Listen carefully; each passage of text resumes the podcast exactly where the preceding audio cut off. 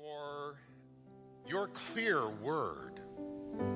And the Lord, in the midst of all kinds of confusion and misrepresentation, Lord, the truth is in you. And I pray that tonight you will help us to see the difference between Christianity and Islam, the Crusades and Islamic Jihad.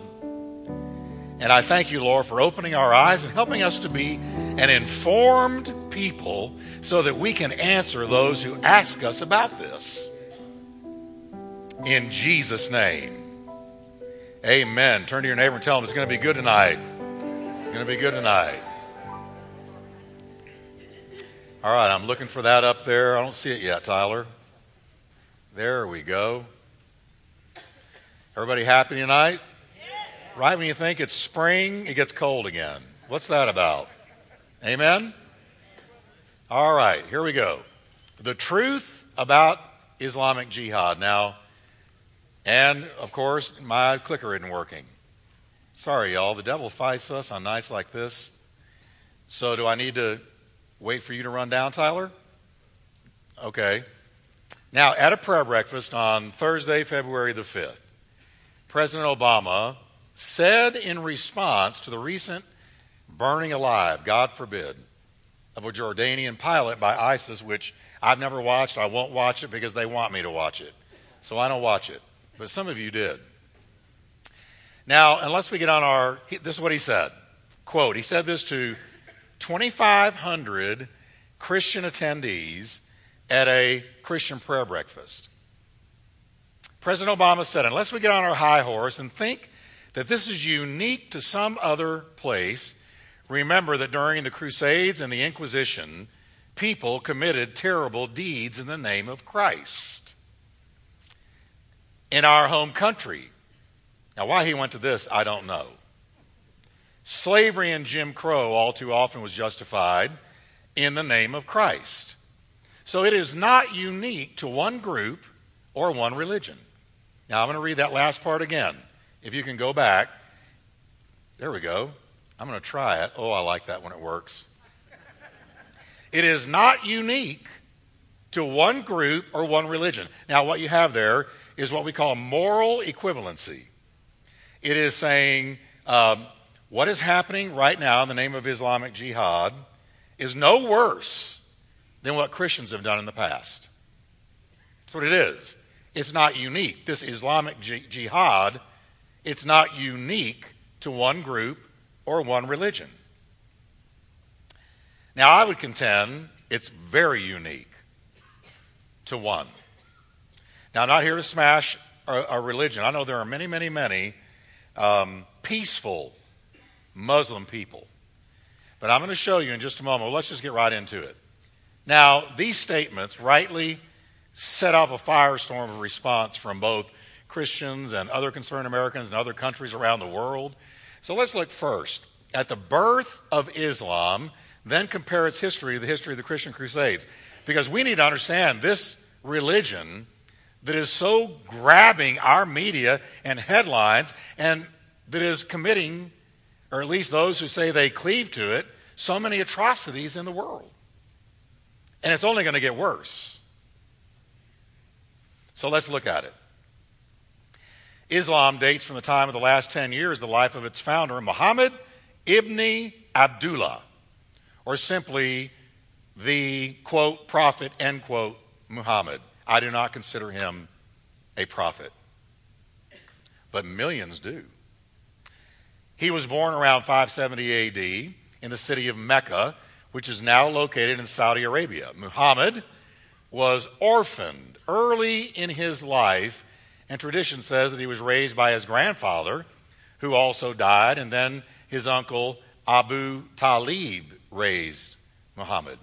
By age 25, Muhammad was a poor man until he married a wealthy widow named Khadijah, age 41.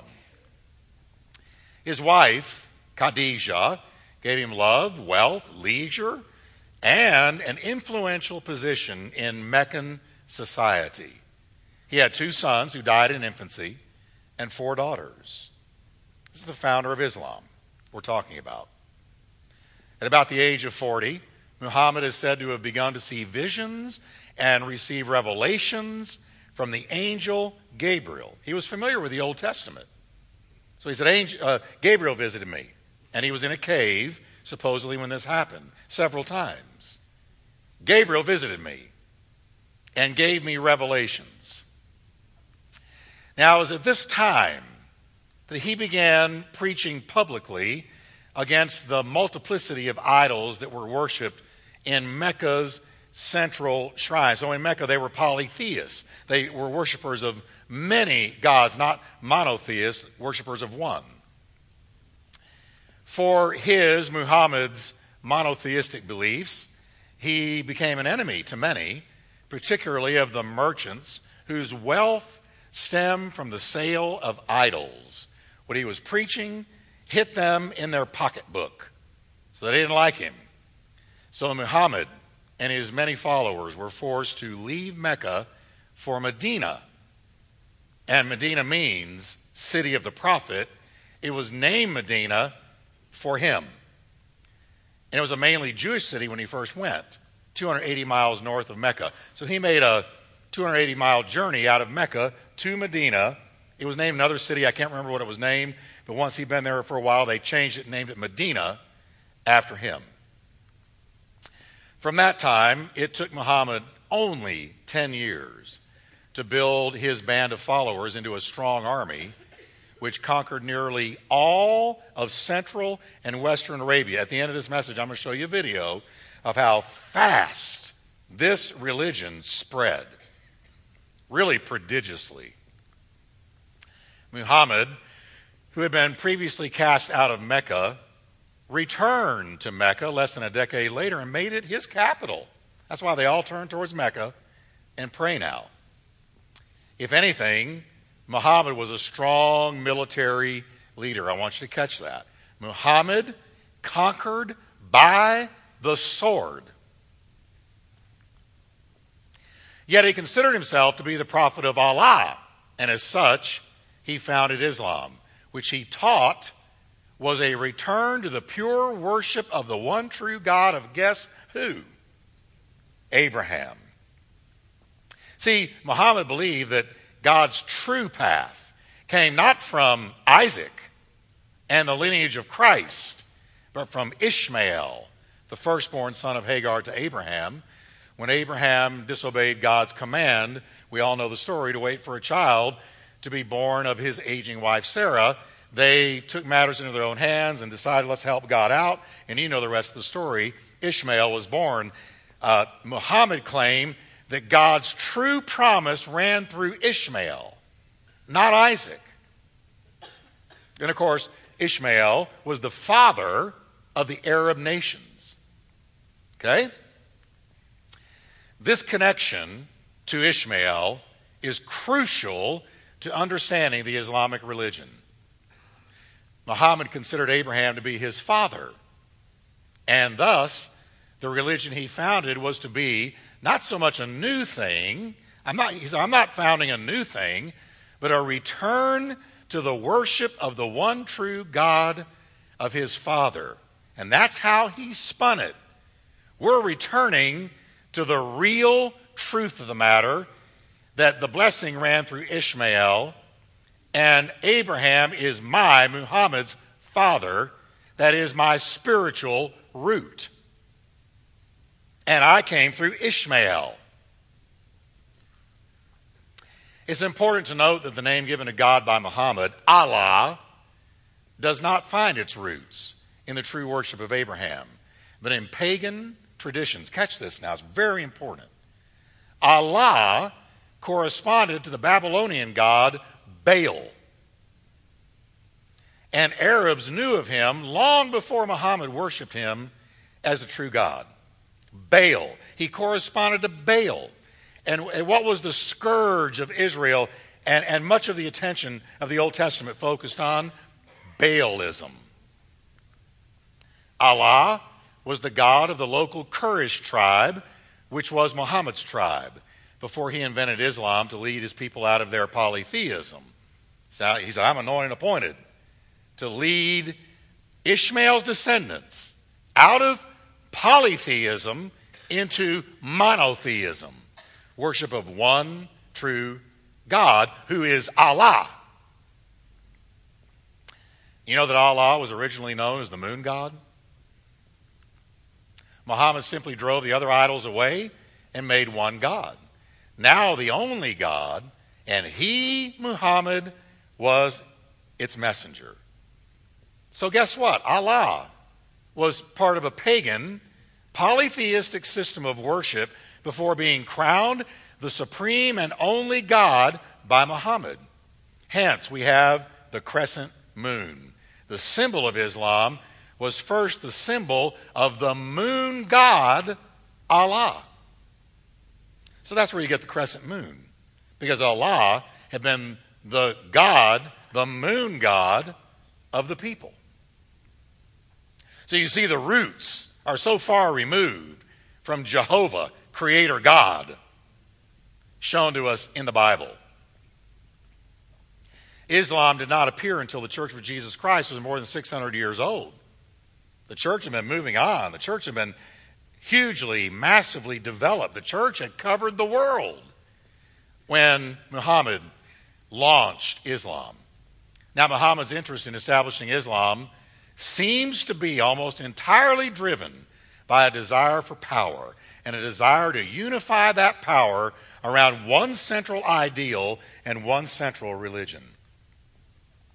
Now, in driving out the other pagan gods, the pantheon of more than 360 gods worshipped in the region of Mecca, and unifying people around the one God, Allah, the moon god, he effectively unified his power by merging his political power, which had been won, let me say it again, by the sword.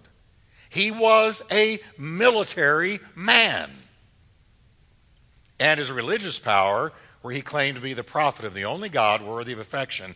And he, Muhammad, was Allah's only true prophet. See, when you look at the Quran, you've got the writings of one man from his lifetime. When you look at the Bible, you've got the writings of over 40 different individuals over 1,500 years, and they all agree.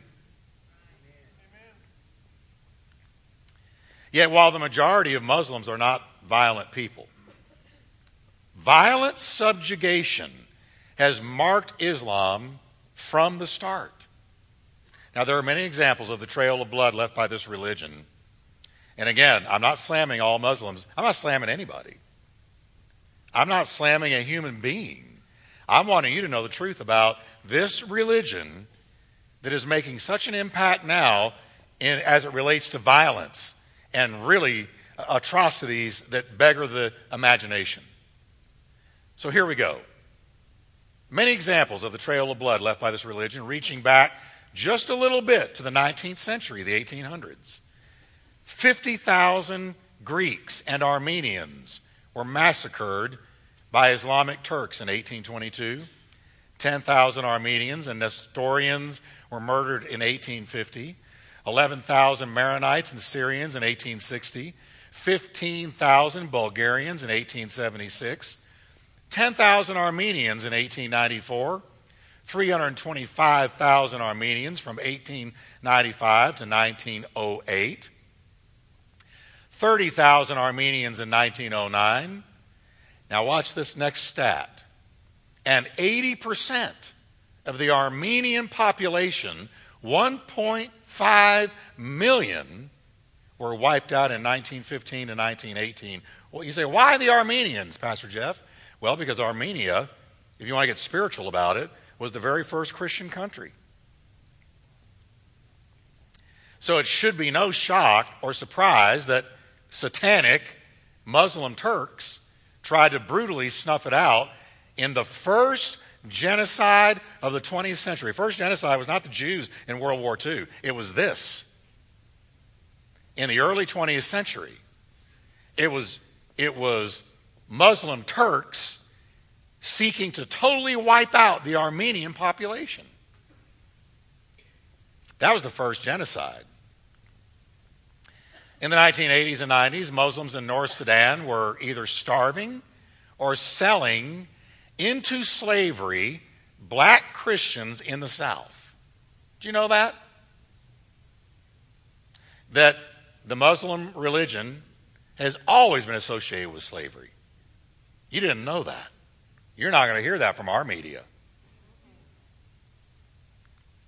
Oppression against non Muslims in general, but Christians in particular, has also occurred in Saudi Arabia, Pakistan, Libya, Mauritania, Nigeria, and Tanzania. In 1994, Iran began a campaign of persecution against Christians, but it wasn't the first one in history, that's for sure. Since then, Muslim terror groups like Al Qaeda, Muslim Brotherhood, and the face of Satan, ISIS. Can I say that? You want to know what Satan looks like? Look at what they're doing. You see the face of Satan. Only Satan could bury children alive, burn somebody alive in a cage, crucify young boys. Only, only Satan. You want to know what Satan looks like? Watch ISIS. They have targeted particularly Christians and Jews, leading up to now some of the worst atrocities ever witnessed by history all in the name of Islam. Now, it's very important to note that Islam is a religion of purported revelation. I want you to understand this. This is really going to matter in where I'm going tonight. It is a religion that claims divine revelation. Muhammad never claimed that he had performed miracles to prove that he was a prophet. When asked what sign he could show to convince the people that God had sent him, he replied that his miracle was the Quran because no one was able to produce anything like the Quran. The verses of the Quran are called signs, but if you uh, read it in Arabic, it's surahs. Surahs are the verses of the Quran. The primary sources for the knowledge of Islam for a practicing Muslim are the Quran and the Hadith. The Quran is the central source for Muslims. When read by a good reader, the Quran makes a very strong impression. If you read it out loud, man, it sounds authoritative, it sounds convicting, it sounds powerful. But you need to read it all the way through. You read it all the way through, in my humble opinion, it's a frightening book. Muslims treat their copies of the Quran with reverence, often keeping them wrapped in beautiful covers and never placing anything on top of them. That's the Quran. Now, Muslims believe that Muhammad is the last and greatest prophet who listened to the angel Gabriel dictate in Arabic God's precise words, or the Quran, and they believe that the Quran is the perfect Word of God for the Muslims. So everybody say with me, inerrant.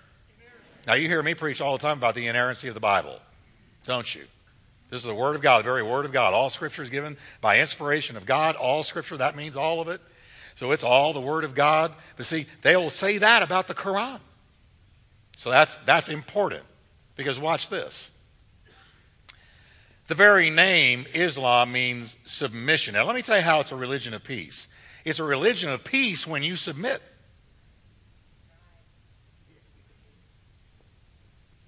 You catch that? If you don't submit, it's not a religion of peace. It's a religion of coercion. When you're talking about the way some Muslims are acting today, it's not a religion of peace until you submit. Okay, I believe it. I come under Sharia law. I will go with this. This is this is my book. Muhammad's my prophet. Allah is my God. Then you have peace with them. But if you say I believe in Jesus Christ and walk with him, and I and Muhammad is not my prophet, and Allah is not my God, ask people in the Middle East right now in Iraq and Iran and other parts of the Middle East and Europe what the response is when you say that. Now, here comes the rub. If, as Muslims believe, the Quran is divinely inspired, then Allah has called for the murder of those who don't submit to Islam. Now, I'm going to say that again. If, as Muslims believe that that Quran is inspired of Allah, In other words, it's divinely inspired and therefore inerrant, and you take it literally, like I do my Bible, then Allah has called for the murder of people that are called infidels who don't agree with it. The Quran contains at least 109 verses that call Muslims to war with non believers, and that would be you, for the sake of Islamic rule. Boy, could I go into, though I don't have time, the various areas of the United States of America that are now caving into Sharia law? Do you know where the closest one is? Irving. Irving City Council needs some phone calls. Because you don't want to be under Sharia law. Let me assure you. Some are very graphic. Some of the surahs or verses out of the Quran with commands to chop off heads and fingers and kill infidels wherever they may be hiding. And again, that's you. Anybody who's not Muslim is an infidel. Muslims who don't join the fight, go into jihad, are called hypocrites and warn that Allah will send them to hell if they do not join the slaughter. Now, unlike nearly all the Old Testament verses of violence, and watch this very carefully because I know what some people say. Well, Pastor Jeff, the Old Testament's full of violence. Watch this. The Old Testament verses that deal with violence are verses that were restrained and contained in one historical context. And they're not open ended, reaching down to today. Not so the Quran. The verses of violence in the Quran are open ended. They are not restrained by historical context or by the surrounding text. They are part of the eternal, unchanging word of Allah and just as relevant or subjective as anything else in the Quran. Now, there are very few verses of tolerance and peace to abrogate or balance out the many others that call for non believers to be fought and subdued until they either accept humiliation, convert to Islam, or are killed. Well, Pastor Jeff, I'm so glad this is way over there in the Middle East. Hey, the enemy is at the gate, church. And we can't even call it what it is. Well, I can, and I'm going to tonight. But Washington won't. Now, again, there, there are millions of, of people in the Muslim faith who would not do anything to me or you. But there's over a billion who claim this as their religion. Let's just say 1% radicalized and said, I'm going to I'm going to take the Quran literally. That's 10 million people. 10 million. Muhammad's own violent legacy and that of his companions, along with the pronounced stress on violence found in the Quran, have produced a trail of blood and tears across world history.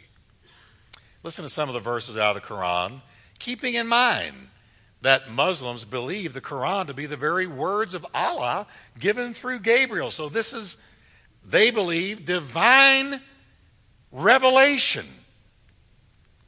Quran 2, verse 191. This is what Gabriel told Muhammad, purportedly.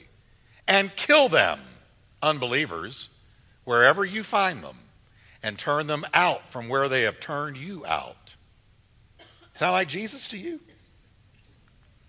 Quran 3, verse 151. Soon we shall cast what? Say the word louder, all of you. Have you noticed they're called terrorists? We cast, soon shall we cast terror into the hearts of the unbelievers. And again, that's anybody that's not is Muslim. Quran 4, verse 76. Those who believe fight in the cause of Allah.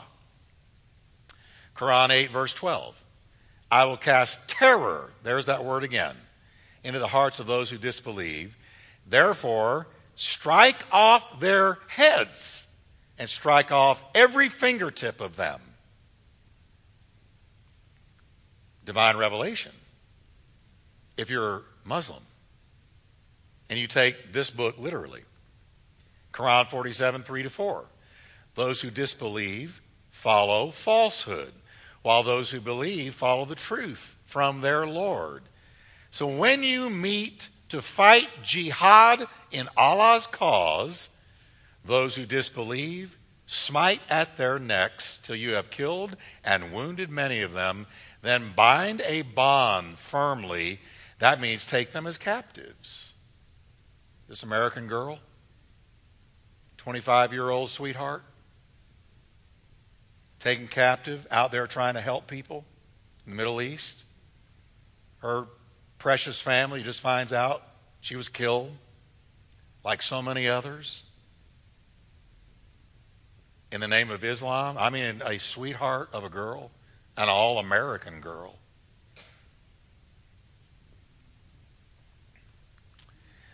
All of these words are in stark contrast to the words of Jesus. Let's look at what Jesus said. I want you to read it with me. Ready?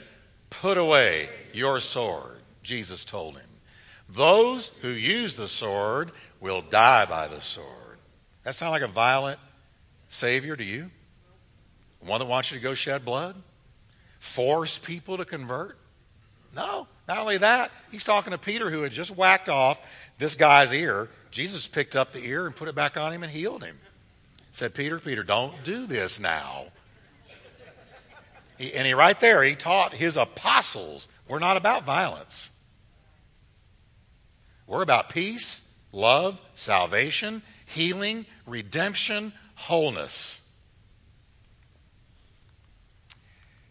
He told Pilate, that is Jesus, my kingdom is not an earthly kingdom. If it were, my followers would fight to keep me from being handed over to the Jewish leaders. Do you catch what he's saying? He's saying, if, if my kingdom was of this world, I'd have me an army. And they would fight for me. And they would deliver me from your hand, Pilate. but then he said, My kingdom is not of this world. So guess what? My followers don't fight. In another place, he said, I could call on 12 legions of angels right now and they come get me out of here anyway. But I'm not going to do it because I'm called to go to the cross. That sound like a violent Savior? Violent religion? Come on, everybody. I know you're freaked out about what's going on in the world. That's why you're here tonight. You want to know something about this. But can you see with me, this is not a violent religion. So when you hear the, the comparison between Christianity and Islamic jihad, the more you read, the more you study, the more you look at history, the more ridiculous you realize that is. Concerning enemies, here's what Jesus said about enemies. But to you who are willing to listen, I say, love your enemies. Do good to those who hate you. Bless those who curse you. Pray for those who hurt you. He didn't say go whack off their head or chop off their fingers or kill them, did he? It's real important what the founder of our faith said because Islam's founder is Muhammad. Our founder is Christ. And I want you to see the difference in the two. Okay, back to President Obama's statements. Was he right in his moral equivalency, stating that Christians have done just as bad? There's really no difference between what Christians have done in the Crusades and Islamic jihad? Let me look a little bit at history. The Crusades were launched in response to Islamic aggression in the Middle East. So I want you to say with me the Crusades were defensive. They were not Christians saying, let's go conquer the world and kill people and take over land. The, the Crusades were defensive in response to Islamic aggression. From the moment that Islam was solidified in Medina under Muhammad, it was characterized.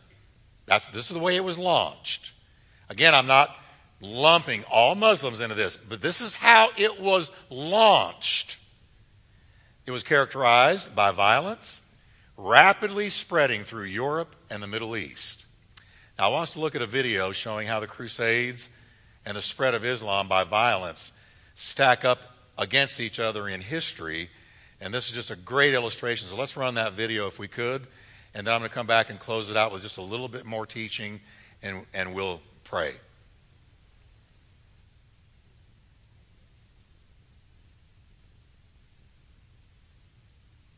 Islam or even a Muslim, and you bring up jihad. I did that. I'm sorry. Whenever you're dealing with an apologist for Islam or even a Muslim, and you bring up jihad, almost immediately they kick back to you. Well, what about those terrible crusades? Why, they're the moral justification for jihad. I mean, we're just as bad as they are, so let's not talk about jihad, okay? Let's talk about the crusades. Well, what I would like to talk about here are facts. And it turns out I sat down and put together some work and I created a database of some 548 battles that Islam fought, jihad battles against classical civilization. And this aren't even all the battles. It really doesn't say much about Africa and India, Afghanistan and all that. It's primarily the battles against the classical civilization of Rome and Greece. So, 548 battles is a lot, and it's too much to even comprehend. So I created something which I call a dynamic battle map, in which you have a display of the Mediterranean, and a white dot means that this 20 year period, that's a new battle. So every time the screen changes, it's 20 year period. They then, the colors white turn to red, so you can see a history. This may seem a little confusing, but I think when you see it, you'll know exactly what I mean. And here it starts. Islam burst out of the Arabian Peninsula and immediately starts attacking the Middle East. And notice that it doesn't take long until they're crossing the Mediterranean and attacking southern France and Spain.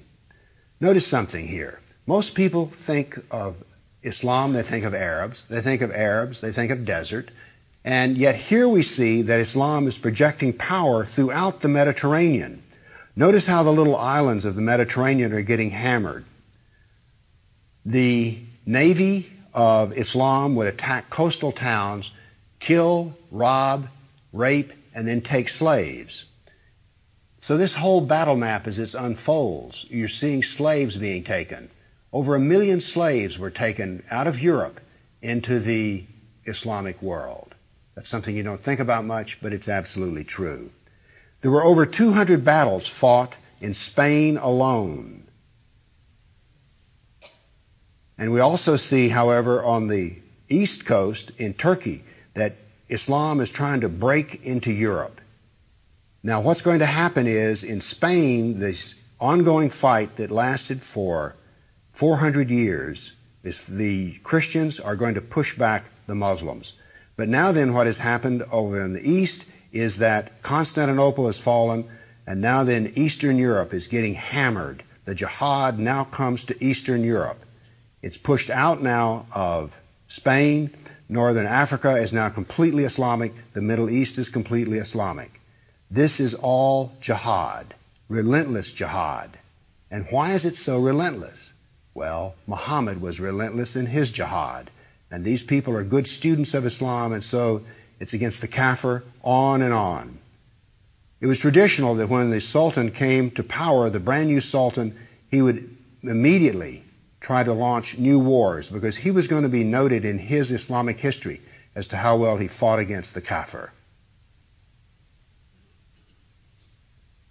So that's what the jihad looked like over that time period 548 battles.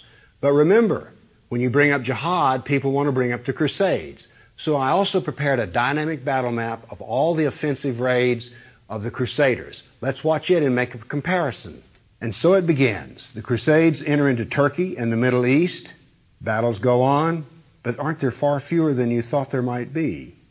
And here we go. The last battles are fought, and that is the end of the Crusades. So now then we can talk about some facts. Yes, there were Crusades, but notice they ended centuries ago, and jihad is being practiced today.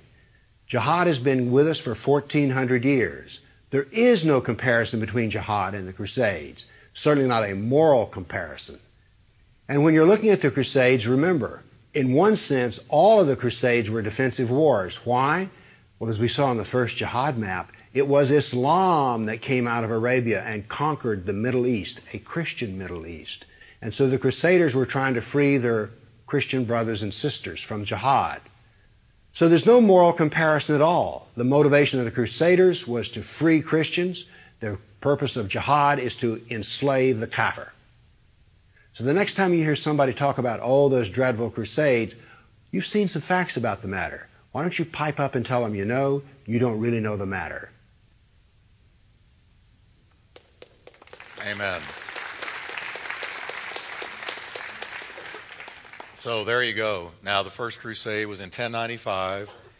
Christians and Christian leaders uh, in Jerusalem and the area of Israel contacted or sent messengers to Pope Urban II. Said, please come and help us. We're being attacked, we're being persecuted, we're being uh, killed, and we need help. So the first crusade was put together by Pope Urban II to go and, like this gentleman said, free Christians from what Islam and jihad had brought upon them. And I have no problem with if one is attacked defending oneself. Amen? Jesus said, turn the other cheek, but he didn't say, let people kill you. No, no, he didn't. Now, if you get persecuted and you become a martyr, that's one thing. But Jesus did not teach passivity where you do not defend yourself or a nation. So I'll go so far as to say there is such a thing as a right, just war. If it's for self preservation, you better believe it. And um, so there is really just a wonderful uh, illustration of uh, the real truth about this. So, again, I ask you, was the president accurate in that moral equivalency of comparing? Not even close. Uh, on this one topic, I can tell you, he just doesn't know what he's talking about. Amen. Um, now, I do believe that we're going to continue to see attacks um, and dreadful things at the hand of these radicalized groups, ISIS, Al Qaeda, really, and those are one and the same, uh, throughout the Middle East. What I hope and pray, and we're going to pray before we go home tonight, is that either there is a move of God on our current leadership, or God raises up someone or a group of people who will say, enough is enough. If we're going to avoid the kind of atrocities we're witnessing in the Middle East, then we need to wake up, stand up, call an enemy what the enemy is, and and um, fight for our own self preservation because that's what this is. Now, do I want to take the gospel to them? You better believe it. I'd much rather send a DVD. But do I want to reach them with the gospel? You better believe it. Does God love those people? You better know He does. They're just brought under a deception. And so our prayers are with them. So let's stand up together tonight. Yeah, and if you want to see that video again or show it to other people, it's on my website, lifetalk.tv. Under Facebook. Under Facebook. You want, come on up, Kathy. Yeah. All right, lifetalk.tv. Then you go to Facebook, and under my messages, uh, this one that I wrote uh, on this uh, recent thing that happened at the prayer breakfast with the president has almost 5,200 reads, and it's still galloping. So people want to know about this. So I just try to bring some information tonight. I know it's not, you know, breaking open Bible verses to you, but again, so much of the New Testament was the apostles saying, hey, let me show you the difference between real Christianity and this, whatever this was. Okay? So let's pray together. Father, we just thank you right now that the truth is in our Lord Jesus Christ and in none other. And Lord, we thank you that you alone died for our sins, rose from the dead, shed your precious blood on our behalf, and redeemed us from the enemy and from the curse of sin. And Lord, right now we come to you with these horrible things happening around the world. In the name of Islam, people who are literally taking these verses to behead, to murder, to kill, and are running with it. And Lord, the terror attacks that have happened on our own soil, Fort Hood, this beautiful 25 year old girl. Lord, so many attacks against the military, not to mention 9 11. Lord, America is under attack in so many ways. And only you, Lord, can put a hedge around this country. But Lord, we know that won't happen until there is a repentance. So, Lord, we pray and we cut right to the chase that we need a revival, a mighty heaven sent, Holy Ghost, sin cleansing, devil defeating, Christ exalting revival. And so, Lord, we pray that you will do it, that you will send it for the sake of so many millions whose lives hang in the balance this very moment. Lord, we pray for our military so under the gun right now, so in such a difficult place. We pray that you will help them, encourage them, that Jesus will reveal himself to them.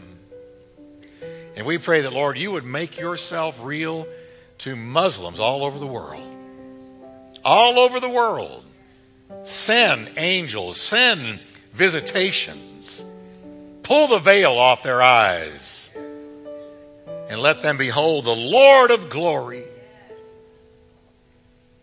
Father, we come to you with this. Can we lift our hands to the Lord? I just feel so inclined to thank Jesus.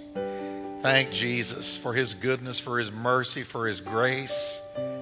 That we have not come under bondage and deception to such a such a terrible thing, but God by his grace, amazing grace, revealed himself to our hearts. We praise you, Lord. We bless the name of Jesus.